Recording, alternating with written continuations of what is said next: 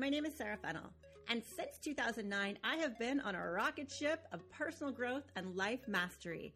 From quitting my career as a dental hygienist and launching an online business, to becoming an international fitness and magazine cover model, to finding the love of my life, my twin flame, and building a business together, to dealing with chronic illness and suffering from breast implant illness, along with managing bipolar disorder.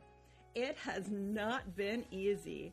I've been in a cycle of losing myself and finding myself for over a decade. But I've come to understand that this is life. I am never afraid to give up the good, to go for great, and constantly reinvent myself to have an extraordinary life. I am a seeker, and I invite you on a journey with me to become the best version of yourself, to live your best life. This is the Fulfillment Project Podcast.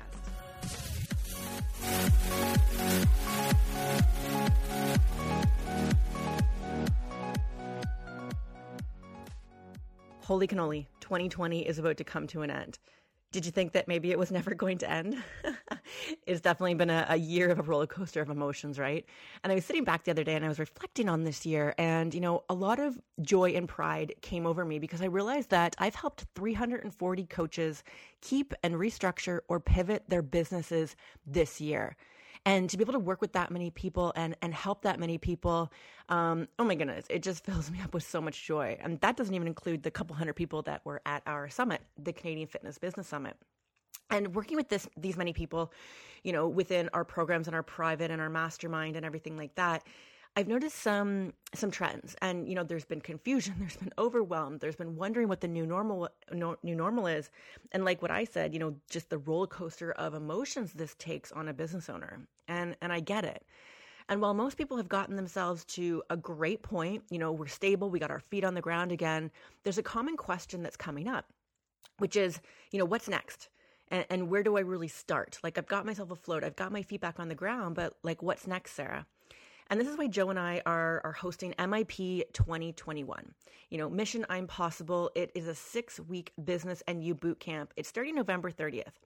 And this boot camp is ideal for anyone who is looking to really audit their life and identify the holes, you know, in their business and themselves from the business perspective, we're going to look at your offers and your services, your marketing, your sales, your brand, your client experiences, your processes, your systems, your business financials. For yourself, we're going to look at, you know, uh, clarity on your health, your family and relationships, your social life, your spirituality or religion, along with your personal finances. And with this in depth audit, it's really going to highlight where you're passing with flying colors and straight A's, and then where maybe you're falling short or barely making the grade with these areas of your life. And what this audit will do is will help us determine what your biggest leaks and your bottlenecks are that are holding you back in business and life. And what better way to do this audit, right, than near the end of 2020 going into 2021? after we audit, what we're going to do is we're going to gather some intel and your performance habits. And, you know, we want to maximize performance habits, and it, it is really the only way that you're able to create long lasting change in your business for that next level of you. So, we're going to look at, you know, where you're spending your time and what those habits are, your finances, you know, where your business is making money, spending money, saving money, and what those money habits are. And along with your energy, you know, like your internal battery, where it gets trained, where it gets drained, how you charge it up, you know, and how you keep it high on a weekly and daily basis. After that, we're going to help you understand what capacity and business setup is. And here's the thing we see so many people time and time again, business owners, coaches, who have a business model and an offer structure that does not work for their income goals. You know, we ask you how many hours you want to work a week and, and what do you want to do within those hours? How many hours you want to be coaching? How many hours you want to be marketing? And the hours don't add up for what they're charging, how their business is structured, and how much money they want to make. So essentially, they're running on a hamster wheel, not even in the right direction as to where they want their business to go. After that, we're going to capitalize on current opportunities. So, where are you leaving money on the table right now? Where does your lowest hanging fruit so that we can have an income boost before we finish 2020? Then we're going to plug leaks in your business practices, you know, like no more scattered action, no more band-aiding your business. And then finally, we're going to end these six, six weeks by planning your first 90 days of 2021. And what we're going to do is we're going to take your top 10 goals for 2021 and we're going to narrow those goals down to three main focuses for your Q1, the first quarter of 2021. And when we know what those three main focuses are, then we can create a really detailed and tangible monthly and weekly action steps for your first 90 days so that you are going into 2021 crystal, crystal clear, moving in the right direction with our support and guidance all along the way. So, if this sounds like something that you want to get in on, is something that you want to lock arms with so that we're starting 2021 on a, on a fresh note, focused on the future and no more scrambling, trying to keep our feet on the ground, I want you to go to myfulfillmentproject.com, uh, fill in an application. Let's have a call and see if this is for you. We have various different ways that you can work with us. You can just get the course, you can do some group stuff, or we can do some private stuff. Depending on your budget and how much support you want through this, we have uh, three different options for you. So go to my myfulfillmentproject.com. You'll see full details and application, and let's have a conversation. All right, welcome back to the show. I have a treat for you. I have my bestie Ema sitting here with me. Hey, how's it going? We're uh, sitting here on Ema's couch, and uh, we said we're drinking tea. It's tea time with Ema, Ema and Sara. yeah, so, um, full disclosure, we don't know how this conversation is going to go, but we thought we would hit record and have a chat about. So Ema and I have been friends for. I think we're going on three years. In December, yeah, yeah. we met three Our years anniversary. ago. Oh, coming up. um, so we want to talk about that and just like the evolution. First off, I'm so proud of your growth. Oh, thank you. Um, and finding a friend who I can like jam with on so many levels. Mhm, um, and just talking about like women in business. You and I have both like grounded so much. Like we go, Ema introduced me to the therapist that I also see, That's right. and we were both labeled responsible workaholics. I mean, if you're going to be ra- labeled anything, I feel like that's a pretty good label. Yeah. It's like I'm a responsible workaholic. Yeah. What's wrong with that? So we have issues shutting off and just enjoying life. yeah. Um, and I think both of us have really changed that around this year. Yeah, we have. At least we're not irresponsible workaholics. Right, right. Responsible. But you also got the creative daydreamer, and I got the um, the uh, what you call it, um, brilliant over Skeptic. brilliant Brilliant skeptic. skeptic. Yeah, that one. Like, Yeah. That one sounds good too. No, it just means you overthink. Yeah. And me, I'm off in La La Land. yeah. We're a really good match. Yeah. so let's lead the conversation off with just letting the audience know who you are, what you do. Um, if they follow me on Insta, they've probably seen all my branding photos, which you do because you're fantastic. Oh, thank you. Yeah, so I uh I've had kind of a funny journey and it's always like interest I guess interesting talking about it because it just sounds so bananas and had you asked me like in high school whether I'd be running a photography business full time, I would think you'd be crazy. You're about to hear Sara pour some liquid. This is not Are you either one of us peeing. It is tea time with Ema and Sara. But anyway, so I went to university for molecular biology. I started my undergraduate in 2005, and um, I joined a photography club at that time. And you know, I'd be doing my my studies during the day, and then I'd be hanging out at the photo club in the evening. And I was teaching workshops.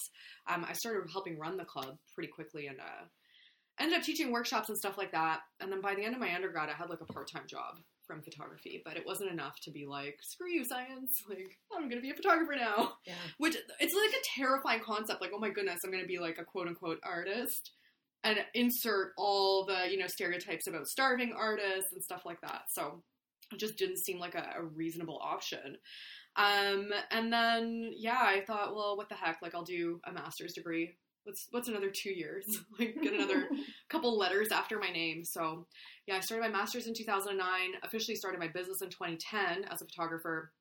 It was actually my prof who was like, Ema, you should register your business. Like, you're in Toronto all the time, you're shooting for magazines, like, you have, you know, equipment expenses and stuff like that. You could deduct all of that. I'm like, what is, what is, what do you What mean? mean? What do you mean taxes? Yeah. like, what, what is this thing that you're talking about? so, anyways, I ended up biting the bullet, registering my business, and, um, yeah, by the end of my my master's degree, I was doing so much photography. I mean, so much. I look back now, my income was like piddly squat, but you know, it was like you were a start. skill. Exactly, yeah. and I was very, um, I was in a very fortunate position to be able to grow my business while I was still in school and like not go into debt over it. Like I was, you know, earning some money through um, being a teaching assistant as well at that time. So I, I actually I think came out of my master's with some like money saved, so that was nice. But I still had a massive like student loan to take care of. Anyways, what I'm getting to is by the end of my master's degree, it was like photography or um, PhD Yeah. or like maybe med school. Like that might be an option. Um, yeah, and and just the thought of like being in university any longer, I just could not fathom it. Like, I did not want. So I was like, okay, I'm gonna see what happens if I throw myself fully into my business. Like if it's already going so well and my attention has been split and my energy has been split, then what happens if I actually focus on it full time? So that was, yeah, I finished my master's in December 2011, and then January 2012 was basically full time, like as a photographer, hit the ground running, and it's just been bananas ever since. Like it's been amazing. Every year is just better and better in so many ways, and yeah, it's been fantastic. I mean, COVID notwithstanding, but you know, Yeah. that, that's affected everyone. and like that was the thing I think I bonded with you at first over is like we both had started business by accident. It was Yeah. it was a hobby. Yeah. Um, we were doing well at it without even like trying, and it's like, okay, let's go full time and see what happens. Yeah. Um, Oops, I made a business. Yeah. Like who says Oops. that? Oopsies. I put my whole heart into something and it worked. yeah. but I mean, like when you're passionate about something, and I don't want to use the word perfectionism, but like you, you want pride in the skill that you're working on, and I think like that's so key for business. Yeah, I agree. like because when I do something, like I'm gonna fucking go all in. Like Yeah. I'm not gonna What's the point half-ass it, and especially when you're working with other people. Like there's a reputation there, there's relationships. Yeah. And I think we're also both like people pleasers to a certain extent, right? I mean, like we've had to we've had to Hashtag guilty. yeah, recovering people pleaser, recovering workaholics. Um, yeah, so you know that works really well in business because it's like when I when I have a client, when I meet a client, I don't want to just meet their expectations. I want to exceed them. You know, that's what keeps people coming back. So I think we've also we're like that, and we're Mhm. relationships driven too, where we want to like do good for others. So Yeah. it helps drive business Yeah. ultimately. Yeah. Yeah, so we met in December of 2017. Um, in a previous relationship you had, he was a client of ours. Right. Um, and I remember Joe was like, "Oh, you know, our client's going to come over for dinner, and he's bringing his girlfriend."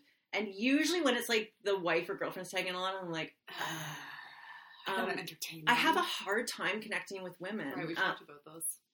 for a couple different reasons. One, uh, I'm very much an introvert. I kind of keep to myself. I've had issues with friends with girls in the past and cattiness and jealousy and talking behind my back and just scarred from issues Right. like that. And then also, I don't want to talk about like the weather or what's happening in the world. Like, I don't know.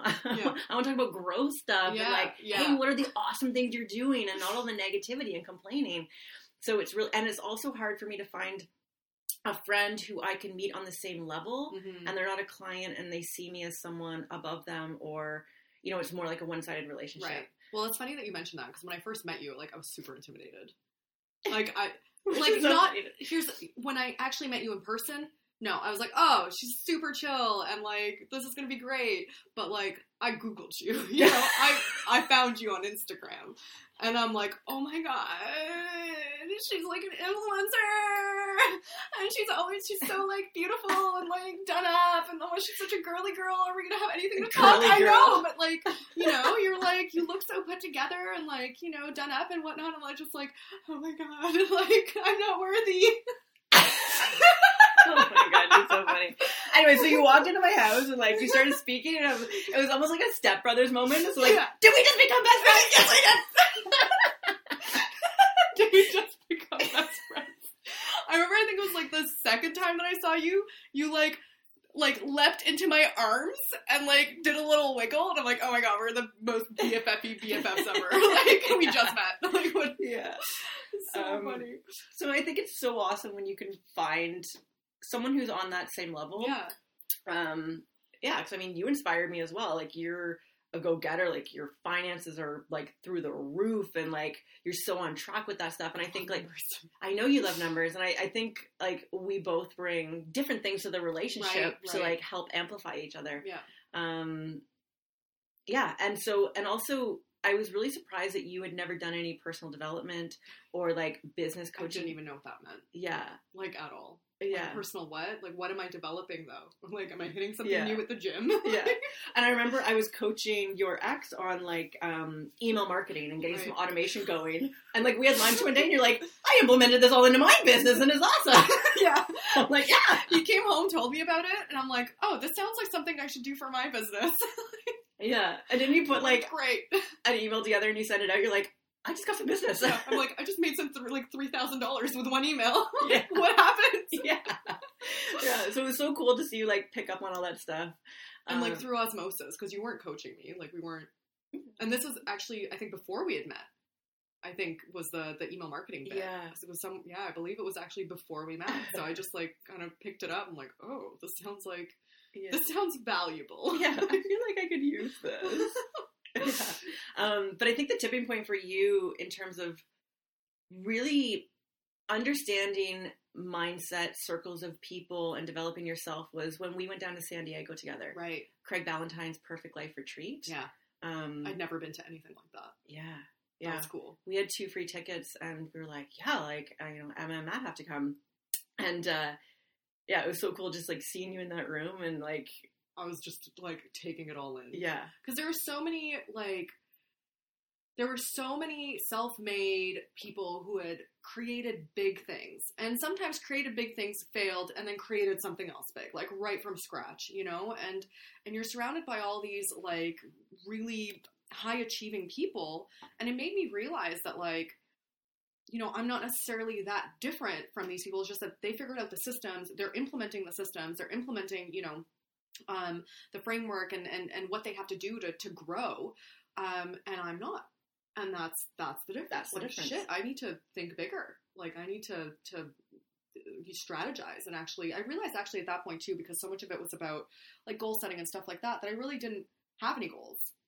Like I was so focused on my, you know, everyday business stuff like do this photo shoot, edit these photos, send it off to a client, get a testimonial and rinse and repeat that I, I had no capacity for like thinking bigger and like dreaming you know? So i was like what does a goal look like? Like i'm i mean don't get me wrong my one goal was like you know beat last year's income and that was going Of great. course, like yeah, you know that was that was fine. But like beyond that like where did i see my business? I didn't i didn't know and like personal development as as a as a term was just completely new to me. I didn't I didn't know what that meant or what it looked like or what it felt like. yeah. Yeah. um, what you said there about like being in the room with people who are doing Yeah. better than you.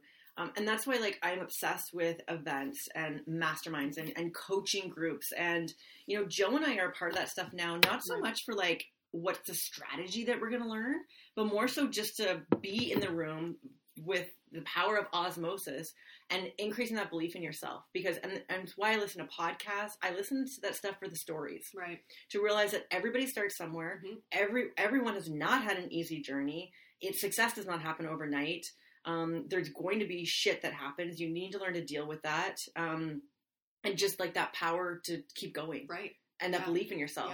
Yeah. Yeah. Because we can look at social media or the highlight reel or the full success story without the really intricate details, and you don't understand what it really takes. So I think hearing people and seeing people, and you're like, you're just like me, like you're no different. Yeah. And you know, you grew up in, in a modest family, and you didn't, you weren't given the luxury of anything yeah. to get you to where you are today. You actually earned it, and you sat down and did the work. And Yeah. Like that's the power of like events and podcasts and just developing yourself. It's it's so inspiring and it helps you also like break the um, limiting beliefs about like money, for example. And that's you know, this is something that I would have not even known had the words to talk about like years ago. I've learned so much about like my relationship with money and oops, a little uh, microphone tipped over. Our like my relationship with money and like my my beliefs about money and and net like not necessarily even negative beliefs, but just limiting beliefs Mm. about money.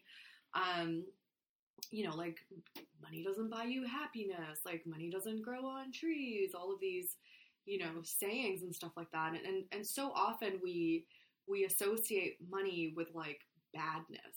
Like like for example, we've been talking about Schitt's Creek, right? I'm Mhm. like, it's it's a funny show. I, I I'm kind of surprised I got into it and whatnot, but it plays on the entire trope Mm. of the entire stereotype of Yeah. this family was very very affluent, lost all of their money, and they were all kind of like assholes and like didn't really know you know how to relate to other people and- privileged yeah. didn't have you know meaningful relationships stuff like that but when they lost all of that money well they found each other and they found happiness and they Yeah. found you know meaning and, and all this so it plays on that trope and it's very prevalent it's, it's all around us so I think when we put ourselves in situations where we're rubbing shoulders and, and getting to know people who are doing exceptionally well, and I do that, you know, with respect to my business and working with all kinds of people from all socioeconomic backgrounds, including like the very affluent, it's really cool to see, you know, how people got to where they are, how Mhm. they got that $10 million home, and, Yeah. you know, and they're just like, I've met so many lovely people. They're donating to charities and starting foundations. I'm like, wow, if I make more, I can do more Yeah. like do more good. So that was really eye opening. I didn't even realize that I had limiting beliefs about money until I was kind of thrust into these situations where I was like, Yeah. oh, I, interesting. I want to dig deeper on this topic with you because you've come a long way with your money mindset. Um, so tell us about your background. Where were you born? I was born in Bosnia, and um, my family immigrated to Canada in 1993 when the war started in the Balkans. So I was born in Sarajevo, which is Sarajevo, pronounce it the English way, um, which uh, is where the war technically started. And, and in fact, it was almost like across the way from where we lived. And I remember as a kid, you know, I, I don't remember, we weren't there like to see anything bad, thankfully. Um, but I remember like my dad telling me like don't go near the windows, and was like three, and I didn't understand why I couldn't go near the windows. He could go near the windows, why couldn't I? And I was like, meh. But it was because people were shooting Yeah. outside, and you know there was there was risk of being shot. So, anyways, my my family moved from Bosnia to Serbia, and uh, we were there for about a year and, and applied for visas and, and got into Canada as landed immigrants. So we moved in 1993.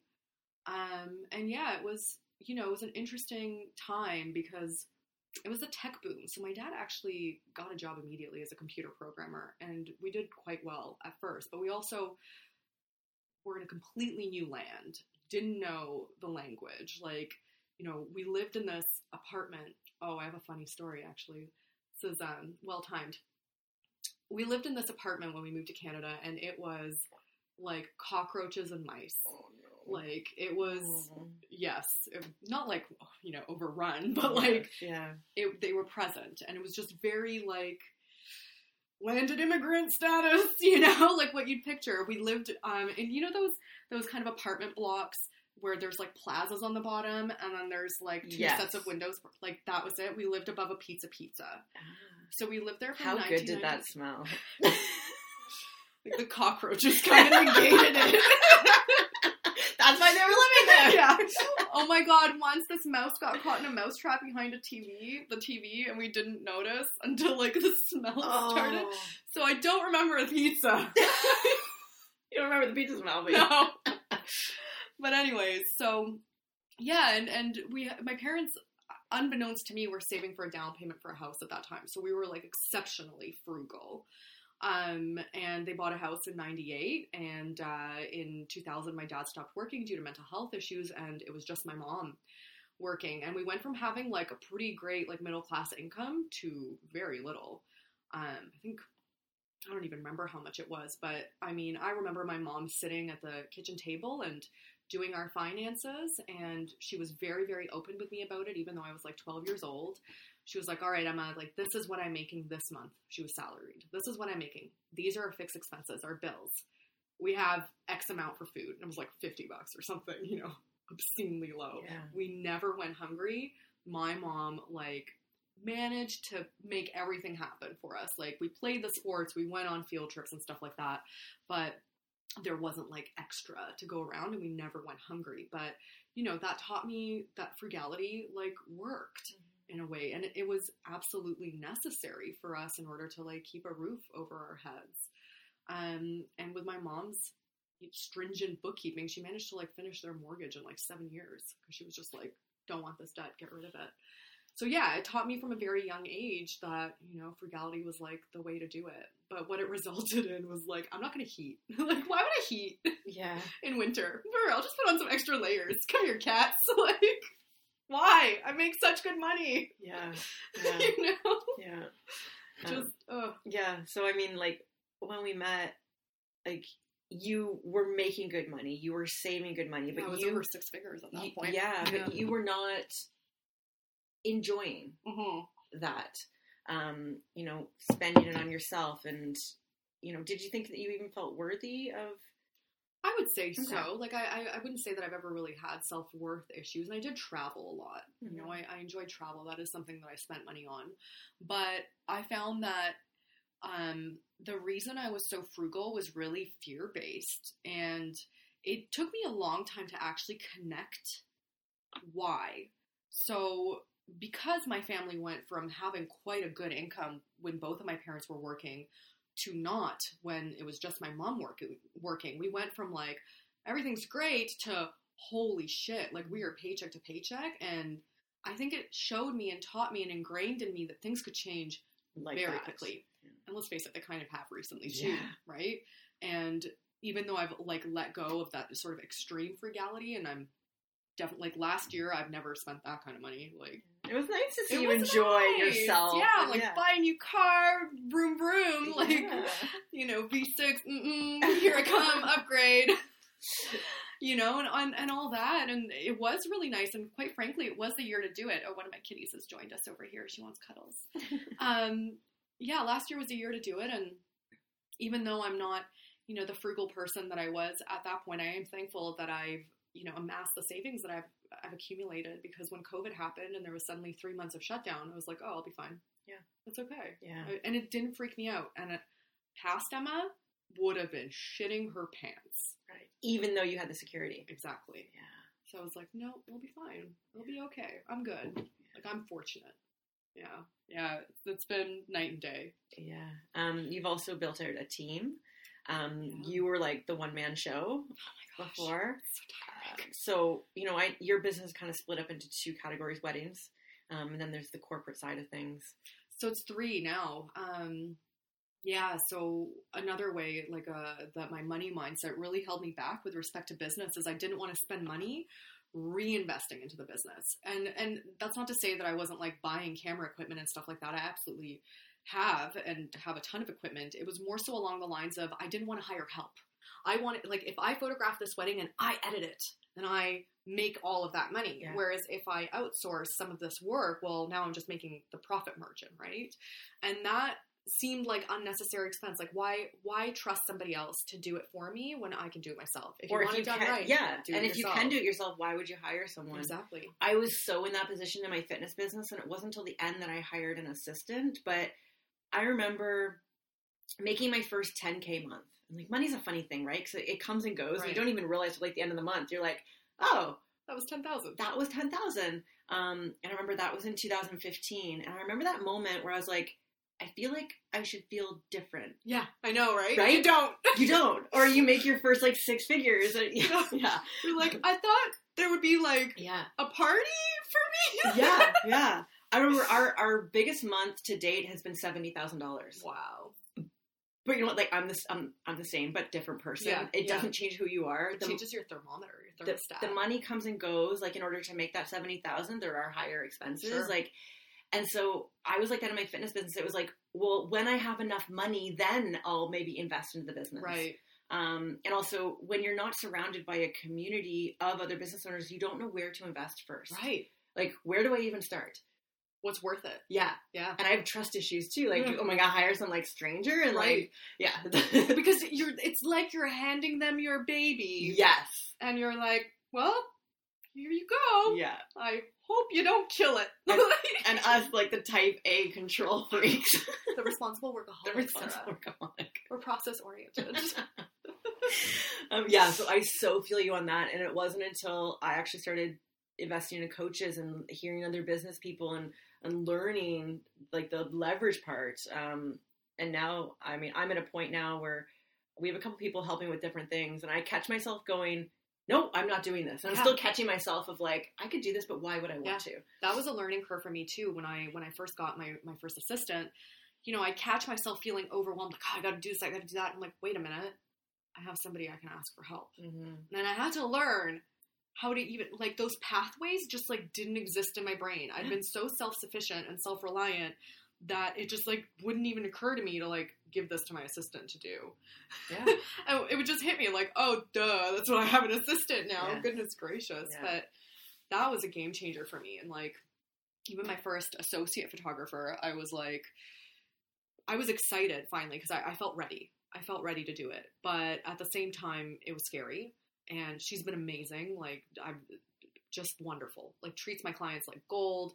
Um, it's been phenomenal. It's been a great experience. And it actually got me to the point where I'm like, I want more assistant. Like, I want more associate photographers working for me now. Yeah.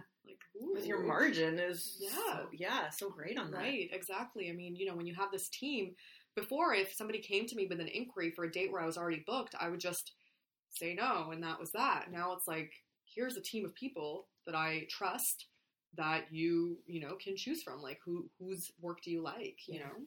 So it's been really neat because my my business grew substantially once I I began thinking in that capacity in that framework. I remember when you messaged us, you're like, I had my first twenty thousand dollar month.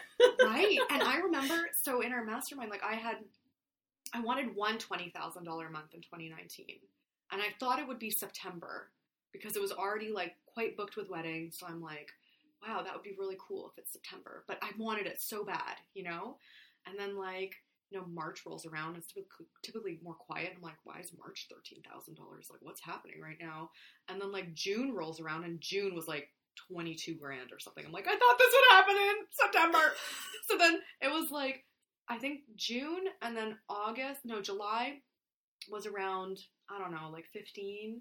And then August was another 20. And then I think September and October were both over 20. Like it was just, it was crazy. And when I was buying my new car, I remember sitting in the dealership and I almost started crying when they gave me the bill of sale because the car was like more than my mom would have earned in a full year of working her butt off at this like at her place of work this factory where she was a supervisor when I was a kid would have been a full year and it was what I'd made in 2 months mm-hmm. Like and I was just like I can't believe like this is my life. And you know I just I was so overwhelmed with gratitude I like almost like cr- started crying. And in fact I think present Ema probably would have cried but I like stuffed those emotions down. I'm like don't cry about like Yeah. It's it's really interesting um, comparing, you know, how we grew up and what our parents make, and like right I've made in a month more than what like my dad makes in a year. right Um, and I've had some interesting conversations with my parents, just allowing them to see like the reality of the business, Right. and I don't even think they know how to like take that. But it's cool. Like my mom and I get together all the time. Like I take her away for weekends and right buy dinners and You know, buy I her took my mom things. to Calgary and like yeah, oh, and the, she does not have that relationship with my sister. She's still very much helping my sister out, and it, Mhm. it feels good to be able to give Right. back to the family. I and- know that and- felt has- yeah. that's been like so wonderful like no mom I got this plane ticket You gave fine. your parents your old car. Yes, I did. Yeah. yeah, yeah, I did. I was like, you know what? This is still great. You guys don't have one. Here's this one if you want it. They didn't have a car. You gave it to Yeah. them. So it was, it was, it's been nice to be able to to do that. And actually, you just reminded me where I was going with that previous story about the apartment. Um, I I visited it like a few weeks ago. So I was photographing a wedding, and it was at this beautiful estate property in Mississauga. And as I was leaving, I realized, I'm like, wait a minute, I know this intersection. I'm really close to where I used to live. So I pulled it up on the GPS and I went and I pulled up in front of it and I like could not believe the emotion that I had, like just looking at my old bedroom, you know, and it just looks so similar and all. And you know what? The memories were really happy there. Like it was like our Mhm. new life. Like my brother and I had so many friends to play with, and you know, it was this like dingy apartment, but like the memories were so fantastic. And this was like where our lives started. And had my parents not you know had the courage to come to a new country where they didn't know the language they didn't know whether we like live here permanently even like we thought we'd go back you know had they not had that courage and strength to move us like i wouldn't be sitting in that dealership looking at this bill of sale being like oh no problem. Yeah. i can't believe like so i i sat in that parking lot and i was like holding back tears and then as i started leaving i cried for the full hour home. Like on the 401 i was just so overwhelmed with emotion like gratitude. It was so nice. Yeah. It was really interesting like reflection. Yeah. yeah. Um, I think we both moved to in because I chased money for so long. Um, it's like more money and and you you think you're like want to get to like an income level and you feel like you like made it and then you get there and you're like oh and i feel like i've blown so many goals out of the water that it's made me completely reframe why i do business Right. and why i live life and and sink more into how do i want to design my life Right. and, and making better because it, for me it's not about money Right. I, I have surpassed way beyond any type of income i ever thought i would make um, and i've done it like 2019 was the year where i was like i said to joe it was very stressful Right. we got hq that was not a decision it was a learning lesson for me Right. um, it was not a right decision i'm Yeah. glad we you know got out of there um, but just realizing, you know, okay, you can make just over five hundred thousand dollars, which I did in 2019, but I was fucking burnt out. Exhausted. I was exhausted. I was stressed. I didn't have a life. Like it, it made me realize, like, uh, why am I doing this? And I even said to Joe, I'm like, I'll make a third of this and be more happy. I was like, I'll make fifty thousand dollars next year, and I will be happy as a clam if I can do it the way that I want to do it. And interestingly, I think COVID has also taught us that, right? Because we had like a forced shutdown, so my income this year is not what it was last Yeah. year. And honestly, have I had I not done the work that I've done with respect to like money and mindset and and whatnot, that would really freak me out because this is the first year in ten years that my income is less over the previous year. Yeah.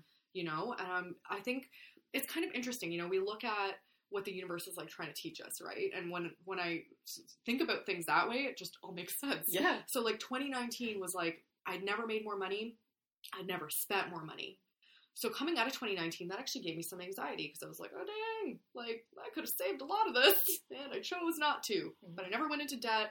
You know, there was nothing like that. So it taught me that I could be more um, open with my you know spendings and stuff like that, and still be okay. And then 2020 has now taught me that I can go back to being frugal to a certain extent and make all my ends meet, even if I'm legally not allowed to work Yeah. for a quarter Yeah. Yeah. you know and and that it's okay like the pendulum can swing one way and another and and to not feel like a failure for Mm. not reaching that income goal even though the you know circumstances are extenuating past ema would have thought of this as a failure Yeah. like oh i didn't beat my income from last year it's like yeah the government lit- literally told you that you can't work Yeah. Um, this year's been really interesting. You and I have been through a couple different experiences, um, and I think like we've learned to trust ourselves. And if something doesn't go as planned, it's like okay, so what was the lesson, or why didn't that work out? Right. Or you're in a situation it just doesn't feel good. It's like, okay, so how do I shift this so that I feel really good in this moment? So we went away to um, Nicaragua Good- so many good memories in January. Oh my god, take me back! right before shit hit the fan And then I joked that we're just gonna run away together. Yeah. like live in a Nicaragua. Oh my god, please. Eat tamarind. Oh, but so that was January to 2020. We had a really rough January, both you and I. Oh my god. We hit, I was dead inside. we hit burnout so bad right after that Christmas and going into the New Year of 2020. Um, and we were texting each other. We weren't even looking forward to that No. vacation. We were so burnt out. We were like, "Am I depressed? I think I'm depressed." And we were sending each other like depression symptoms. Yes. And like, yeah, that's what depression feels like. yes yeah um but it but when we got to nicaragua and I, I think it was just that breath of fresh oh air Oh all responsibilities were taken off of us like instantly within like hours of that Yeah. trip Yeah. we became alive again It was like from I remember feeling the shift from when we left the airport terminal and got into our cab. Yeah. Or like our driver, like Yeah. you know, was putting the bags in the vehicle and I just looked up and there was blue sky and sunshine and then that feeling of me returning yes came back. That's what it felt like. Like that January was rough yeah and it was dark. and you don't even realize that you lose yourself Mhm. and you realize there's something wrong you're like life isn't Yeah. working out right but like on paper you can be like hey like things are good Right. like you know someone else in my situation might be very happy um, but when you get overloaded and burnt out and you're stressed and i was also operating in my business and life in what i know now are not in alignment right. and so like when I found myself again and, and you did, it allowed me to see how I want to feel every day and how I should feel and Yeah. what life should feel like. Um, Yeah, it was like getting getting back to that feeling. It was like it was like a break from well, it was a vacation from the current Yeah. state and like our current emotions, Yeah. and like a reminder of how we had felt before. Yeah. yeah, Yeah. and so instantaneous too. Yeah. But I think like COVID, so Nicaragua allowed me to see, ground myself back in myself, which to be honest, I had lost myself for a couple of years. Um, and it didn't show on the outside, and I didn't even know it at the time. Right. Um, but coming back from Nicaragua, I was right into like CFBS, like life like was full force again. Um, and then COVID was the second pause to be like, okay, how do I rewrite this script of what's Right. happening moving forward? And it was almost just a blessing to be like, do whatever you want now. Yeah. Like Exactly. You have permission to stop. you have permission to stop. And I Yeah. remember we went into like client maintenance mode Sure. um, when COVID hit, but there were two weeks where I wasn't thinking into the future. I wasn't planning anything else. I wasn't thinking about anything other than just the clients we had. And it brought me back to the state of Nicaragua. Yeah. And I was like, okay, so it's the pause of life that I needed because Yes. it wasn't moving in the right direction. It's funny that you say that because I had the exact same realization over the shutdown as well. Um, it, for me, so we went to Nicaragua. I came back. I had surgery four days after we came back. I had the septorhinoplasty. Um, so after that, I had two weeks where I wasn't working. So that took us into about mid February. Um, so from mid February to mid March, it's only four weeks. I I hit the ground running so hard in those four weeks because I, you know, back to back vacation surgery, whatever, um, that I burnt out in four weeks. So by the time quarantine started and the shutdown happened, I was like, oh thank God. oh my God. I'm like, did the heavens just open and the world just stop Yeah. for me? That's like people are dying and I feel great. Like it was such a mixed like Yeah. what is happening Yeah. right now? yeah. Um, but that like forced shutdown, you know, I I realized a few big things.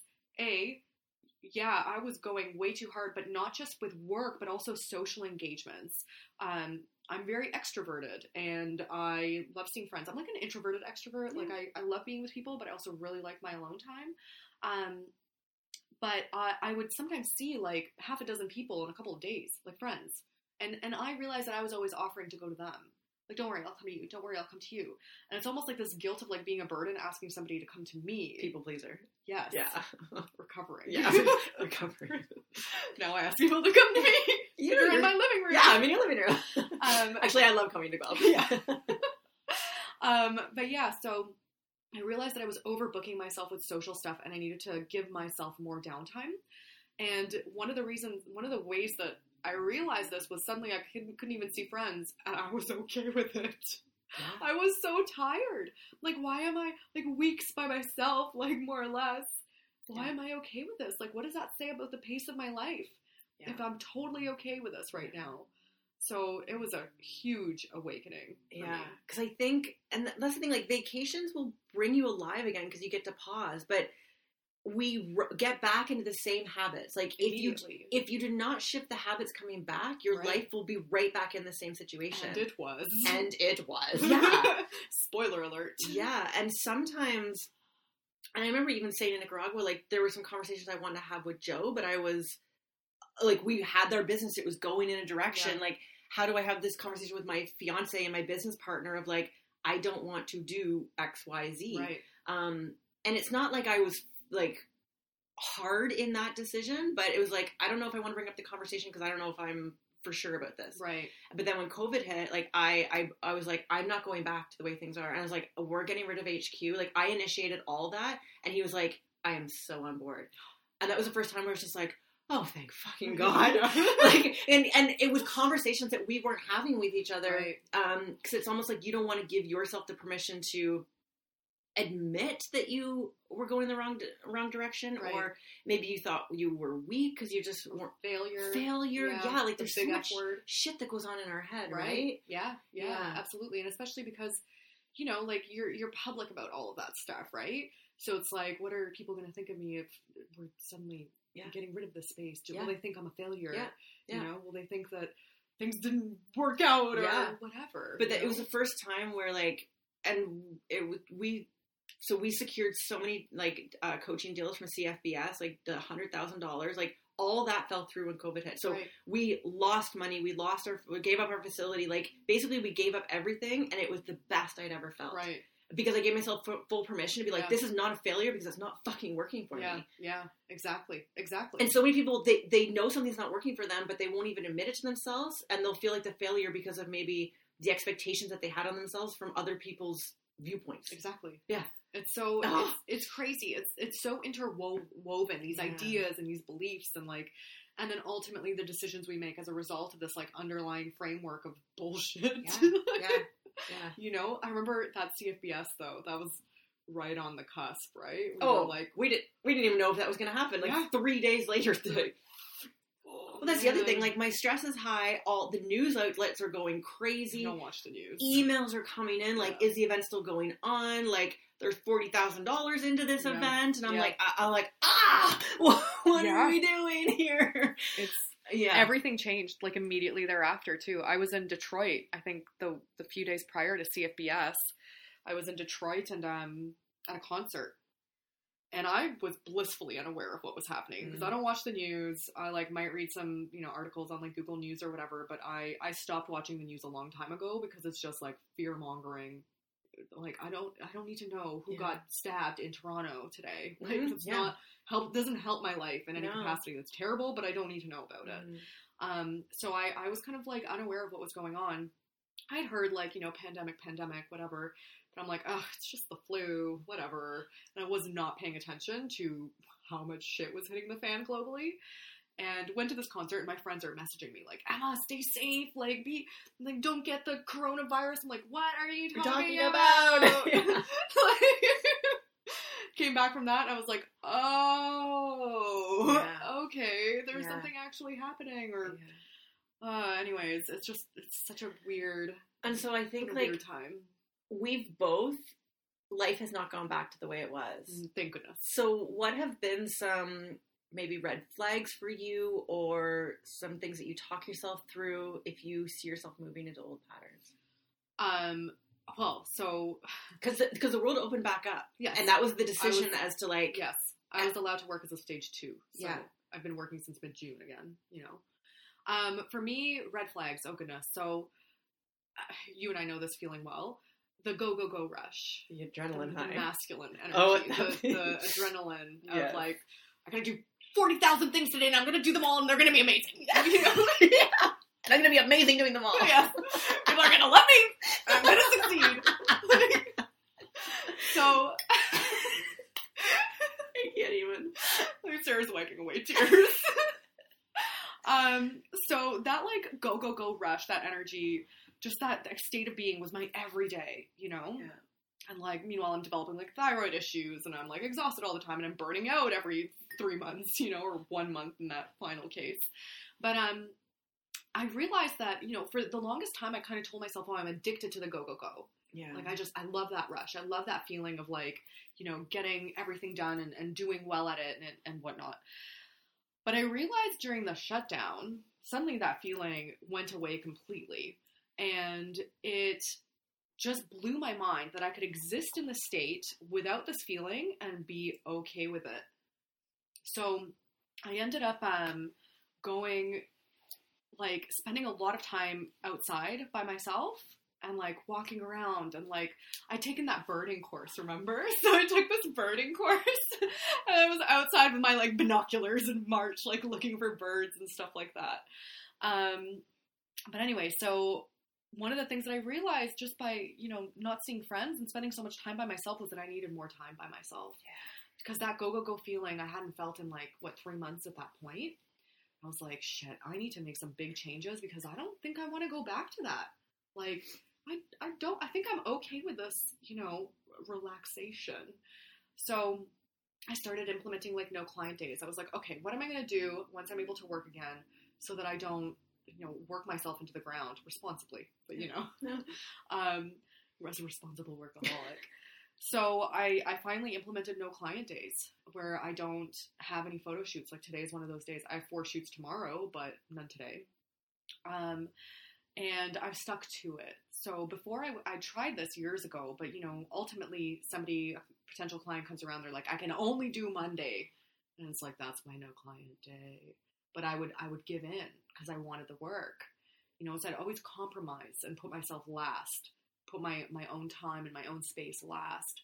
So I've actually stuck with that, and that's been like a massive, massive game changer for me because now I might have like busy days, but I don't feel unbalanced. I don't feel that go, go, go rush. If I do feel it, it now feels wrong. Yes. Yes, that's such a great way to explain that. Yeah, it feels like something's wrong. Yeah. Like, oh goodness. And I felt it a few days ago because I had like a lot of stuff come at me all at once. Um, positive stuff, but still just a lot of like, you know, bits and pieces here and there and, and clients and whatnot. Um, and I was like, oh, there it is. Like, there's that feeling again. Wow, I can't believe that I used to operate with this in the background every day. Mhm. Like, it wasn't go, go, go. It was just anxiety. Yeah. Like, Yeah. it was just anxiety. It Yeah. wasn't anything positive. yeah. But um, I'd spun it into something positive. You know, it's very strange. But yeah, I recognized that I had that feeling, and I went like for an hour long walk with a friend of mine, like out by the river, and I felt totally fine afterwards, and it, it hasn't come back. So, you know, my knee jerk reaction as a responsible workaholic when I feel like that is to cancel all social engagements and just work, get the stuff that's on my mind done, and then Then huh, now ah, you can enjoy now your you can now you've earned your relaxation. Yeah. You know, so I didn't do that. I was like, nope, following through with these social engagements today and everything is fine. I feel great and work is getting done. So And that's the, that's the power of awareness, right? To realize how you feel in different states and the different things coming at you as to how they make you feel. And so many people are just, and I've been there, where you're just like full speed ahead, not even listening to your body, yeah, not even no, listening because until you're focusing on everything else yeah, but yourself. yeah.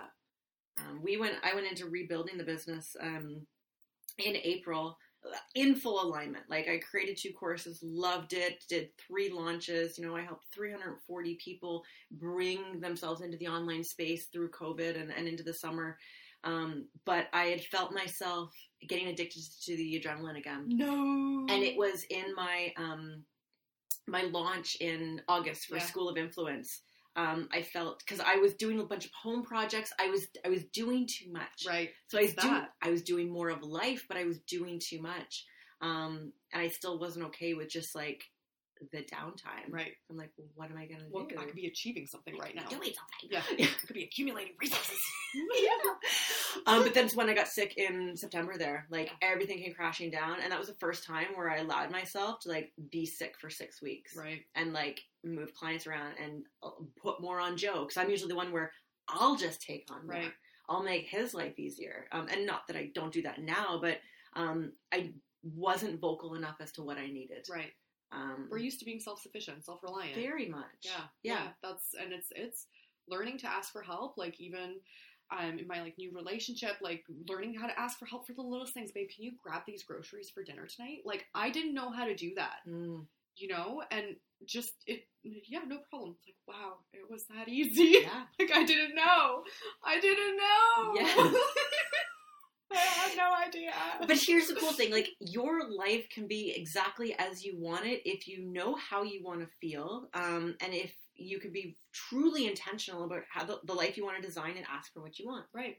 Yeah. And make sure you follow through with those habits. Exactly. Like you, you, you make the rules. You make the rules. ultimately and that's you know that's something with with business that i've always kind of thought about it's like i this is my business i can structure it however i want but i was still putting myself last and choosing to do so because you know i i value hard work like i put it up on a pedestal in so many ways but at my own expense and at my own sacrifice in a way and you know we're we're both very um like high achieving people so when it becomes part of your identity too, it's hard to be like, "Oh, I'm just gonna sit on the couch today and watch some Netflix. like Yeah. what? Yeah, yeah. um, yeah, I've realized I used to be addicted to the achievement. Um, but for me now, it's am I growing and achieving in the right direction? Right. Um, we've had many texting back and forth lately of like, hey, how's your week? And it's like, it's busy, but things are good. Like, I feel good. Like, things feel balanced. Yeah. Um, Exactly. and we usually don't have those conversations. No, we it's like, don't. oh, dude, fuck, I'm so exhausted right now. I need a vacation. yeah, exactly. And and it's been surprising to me because, you know, I've been I have literally never had more photo shoots in my entire life. And I don't know if that's because my business has just grown in general as it tends to do year over year. but perhaps it's because you know there's some deferred shoots that would have happened in the spring and people are finally getting around to it now. But my volume of photo shoots even though most of my weddings have been rescheduled to next year my volume of photo shoots is next level. And i've, I've never earned more money from just photo shoots either. So it's just been a lot. And yet i'm going out taking walks hiking like going rock climbing mm-hmm. hitting the gym regularly i started soccer like i'm you know, doing stuff for myself. And I'm also like waking up earlier. Now I have like these slow, lazy mornings where I'm like, make some tea, like cuddle with the cats, like play a game on my phone, you know, and just like ease into my days now.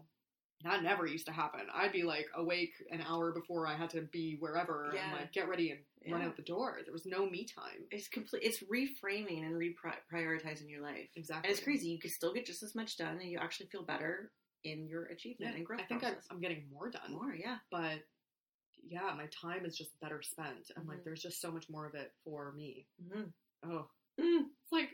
We found like the you know the fountain of youth here. The fountain of life. Yeah. we, we found the secret of, to life, people. yeah, don't work as much, but still work a lot. No, but it's like I used to think like once I get here, whatever that is, whether that is like number of clients, level of income, living somewhere, then I'll enjoy my life. And I realized how much I was delaying joy. yeah, no fun zone. I am called no fun zone in our house. It's it's hilarious because I'm always just so serious and I'm one track mind and in such a hurry to get somewhere. But where am I going and not even enjoying the present moment? Right. Yeah. Like- it's interesting because yeah, financial goals. I remember when I first I really wanted to make a hundred thousand dollars, you know, and I got close this one year, but not quite, a few thousand off. And then the following year, I made it. And like, did I really stop to like acknowledge? I'm like, no, on to the next goal, Yeah. more next year. And I'm like, Yeah. like it was like okay i made it. Now what? Like uh, no fanfare. Like no i did not give myself time to really like appreciate what i'd done or built or like celebrate in any way. It was just like well on to the next goal. Crush this one. Woo. But yeah it was even like becoming an adult you know? Like have have we become adults yet? Like i would i thought there would be a feeling. It's so funny. I was um I was thinking the other day about, you know, the saying like, you know, I don't want to grow up, you know, I want to be a Toys R Us kid or whatever. Like Yeah. sometimes like you think back to being a kid and you're like, oh, why did I grow up? But I feel like when you finally grow up, it's taking responsibility for all areas of your life. right And when you don't step into that, that's when life is still so chaotic for Right. you. yeah Um, and and being responsible in the right areas. Right. Where like I was responsible, but it just was focused in the wrong areas. right just too much on one area Too much on one area. yeah Yeah. the only area yeah, yeah. Because Yeah. also, like, as a business owner, like, and you probably know this too, like, I quit hygiene, and, and the whole narrative for my mom was like, this isn't secure, and like, you have nothing to fall back on. So it's like, I gotta work, I gotta work, I gotta work, I gotta work to stay secure. And I always felt like I was chasing um, just more, but I didn't know, like, why. Yeah, and I- you know, our parents, like, granted, are of a different generation, Yes. you know, and and it was a time where you could uh, do a degree after you left school, find your forever job, have your pension and benefits, and you stay in that job whether you love it or hate it for the rest of your life. Like, Shoot just me in the head. Yeah. Right, Yeah. exactly. So, you know, it was just that's just what you did. That was secure. And like if you had a government job, ha ha ha. You made it. you made it. Yeah. Like mm, those government checks. Yeah. But yeah, so our generation is very different. You know, even now in in those sort of standard jobs, you'd be lucky to find a pension and benefits. Everything is contract based, so like people, you know, companies don't don't have to have lower expenses. They don't have to pay out pension benefits and whatnot. Um, so as a result, there's a lot less draw to those lines of work because it doesn't offer what it once did. And now couple that with the fact that we're living in this like age of social media and just interconnectedness where if you want your message to reach the you know other end of the globe, you can do that. Yeah. You just have to do it right, but I mean you can do Yeah. that, you know? So people are a lot more inclined now to like give that side hustle a shot because it's so much easier to market yourself. Like I began my business by accident because I was posting photos that I was taking on Facebook. Me too. And yeah. people were like, How much do you charge? And I wasn't using it intentionally mm. like the marketing tool that it is now, but that's how it happened. And you know, our parents were are oblivious to that or Yes. were oblivious. That's what my that. parents didn't understand. They're like, "You're doing what?"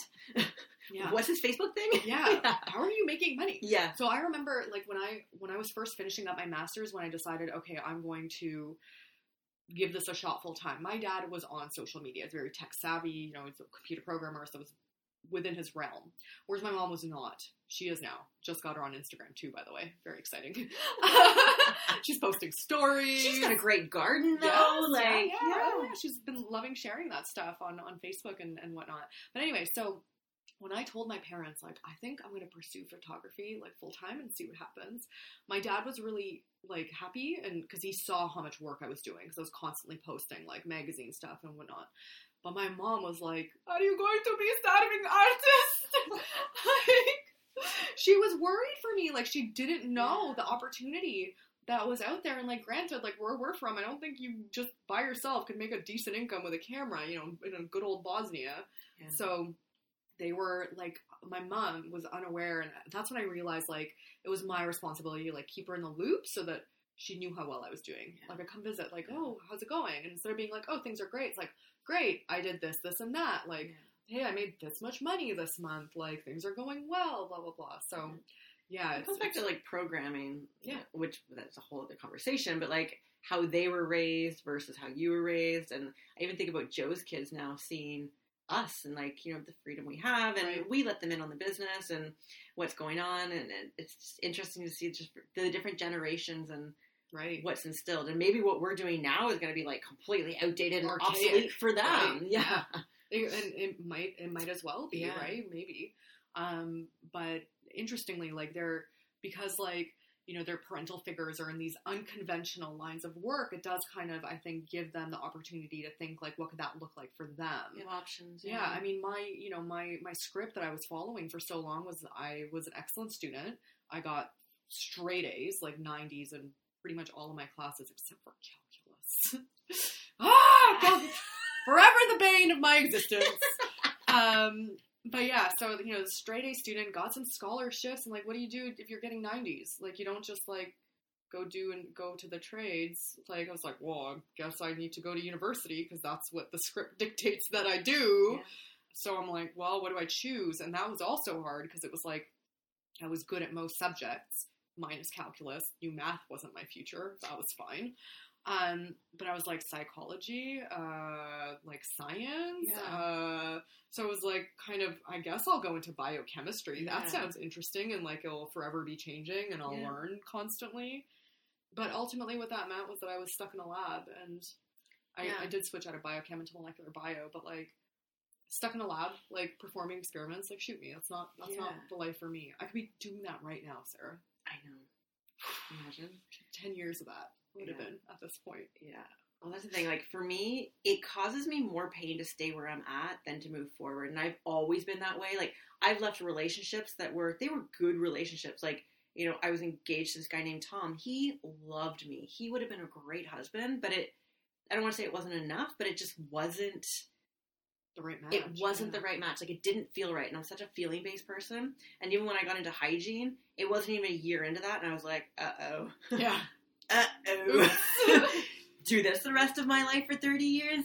Yeah. Yeah, like stare at people's teeth. Oh my god. Yeah. But it's like, it's interesting, like, when you're a kid and you're growing up, I always had like an ideal of like what life was supposed to be like or what it was going to feel like. And I never thought, uh, like, rich people to me were like doctors, dentists, and lawyers. Right. Like, those were like the rich people. And I knew that was not on my radar, but like, I had a feeling of life. And I remember getting into hygiene and getting into what successful life was. And I was like, wait a minute. Is this all there is? wait a minute. Yeah. Yeah. I thought this was going to be differently. Yeah. And and now just like following that feeling of like when something doesn't feel differently and just like trying things and failing and like right. you have to be willing to move forward if something doesn't feel right for you or else that that calling is just going to get louder. Yeah. Yeah, it absolutely will. Yeah. You've had such an interesting journey. It's funny. I think that's another little parallel in our lives is that we started in something completely different. Yeah. I love asking my clients, like, so how did you get to what you're doing now? Yeah. Especially if they're in something like really obscure and Yeah. niche. Yeah. Like, how they're like, oh, I went to school for something completely different. I'm like, tell me more. yeah. like, what's your story? But I found like when I am passionate about something, like I'm all in. And that's why like I've shifted business and business models all the time. And I'm not afraid I used to be afraid to change because I didn't know what that looked like on the other side but I'm never afraid to do it now because if something isn't working for me I know there's something better or Right. I'm evolving or like my passion is evolving Yeah. and I've learned to trust like I know how to sell and market myself and whatever I'm going to go into I give it my all so I'm going to be good at it Yeah. and I just trust that process. I think you've also reinvented yourself like a few times So over since you started your your business, right? So you've you've grown the confidence by virtue of doing it a few times that now you have the confidence it's like, okay, if I want to pivot, I can make that happen. I have the tools. Yep. I know what I need to do in order to do that. yeah Yeah. yeah Like to me pivoting, that's that's like a foreign concept to me because I've been doing the same thing more or less for Right. I've been growing Yeah. for sure, but I haven't like completely pivoted into a different oh yeah, going into business coaching was, was rough. It's hard, like when you want to do something, but it's like, ah, this is my safety net and all that I know, and yeah. I can't imagine. yeah. That's scary to me. But because it's kind of like y- you know, you're you you were doing photography, you were making money, like you weren't intentional about it. It just happened. You're like, okay, there's some revenue there. I can make this happen. Right. That was my fitness business Right. too. But then knowing I had a thriving fitness business and I didn't want to do that anymore, and I didn't have anything else going, Right. like it was scary. That's terrifying. it was terrifying. was it like this? Did you did you feel like this? I want to describe it like a like a foggy cloud of like when you look towards the future and you're like I don't know what it looks like. totally, Because for me, I love kind of having an idea. Definitely. Oh, definitely. yeah. Um, yeah, and because like I knew how to run a business and, and I knew what success was for me, um, but I had never, I didn't, I didn't know if that would translate to other people. Mhm, And exactly. like with fitness business, like there's so many concept of like losing fat and gaining or losing fat and gaining muscle that I could transfer that easily to Right. clients. right. Whereas business coaching, like there are so many different facets that, yeah, it was a whole, it was the worst and best thing. It forced me to grow really fast. It forced me to move through resistance.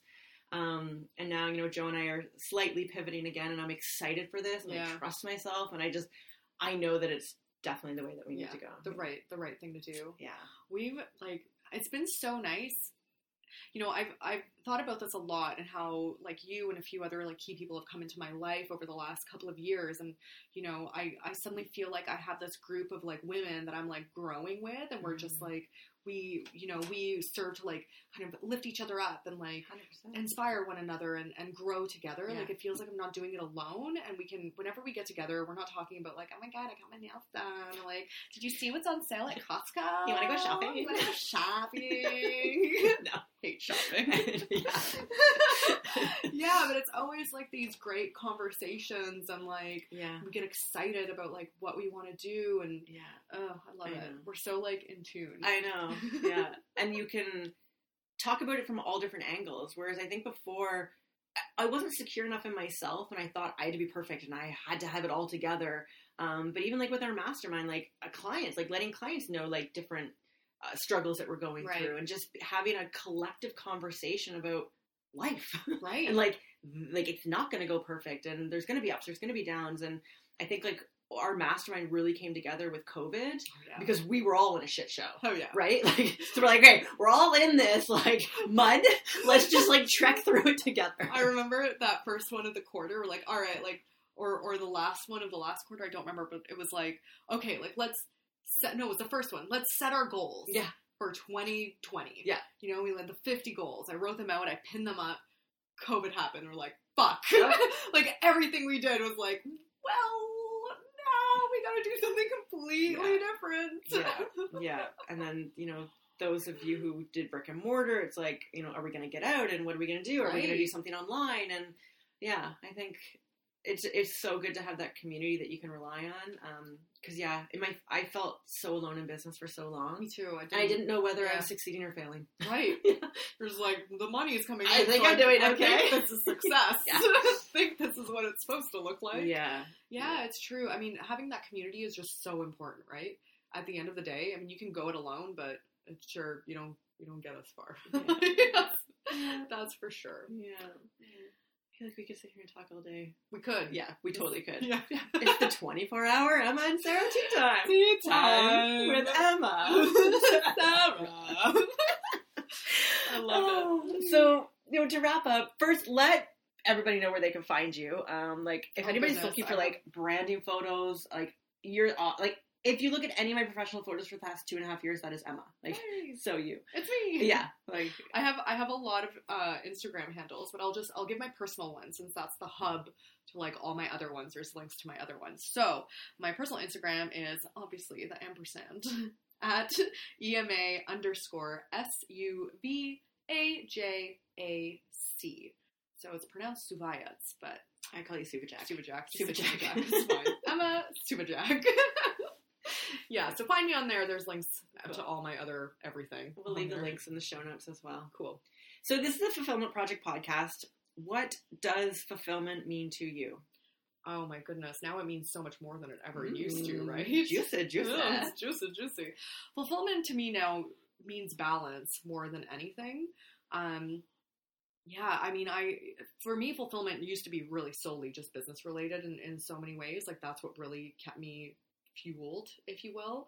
But that was so superficial, and also I realized I was operating for so from so much like fear based mindset with respect to like how I was running my business that it really wasn't fulfilling in that way. Creating was fulfilling. That's always been fulfilling for me. But also now um, stepping into like who I need to be as a person, who I want to be as a person, that's been massively like uh, important to me. The last couple of years, I feel like I finally gotten to know who I am on a completely different level. So yeah, fulfillment is just so many things. That's a big question. Yeah. So, Thank you so much, darling. love you. Love you. Thank you so much for joining me on this episode. You frickin' rock. I love our community. I would love for you to join me over on Instagram. It is my favorite platform to hang out in. And if we're not connected, just find me, sara.fennell. And I would also love for you to take a screenshot of this episode that you're listening to here today and throw in your stories, tag me, let me know what resonated with you the most. It helps me create more content for you moving forward. And always remember that we are in this together.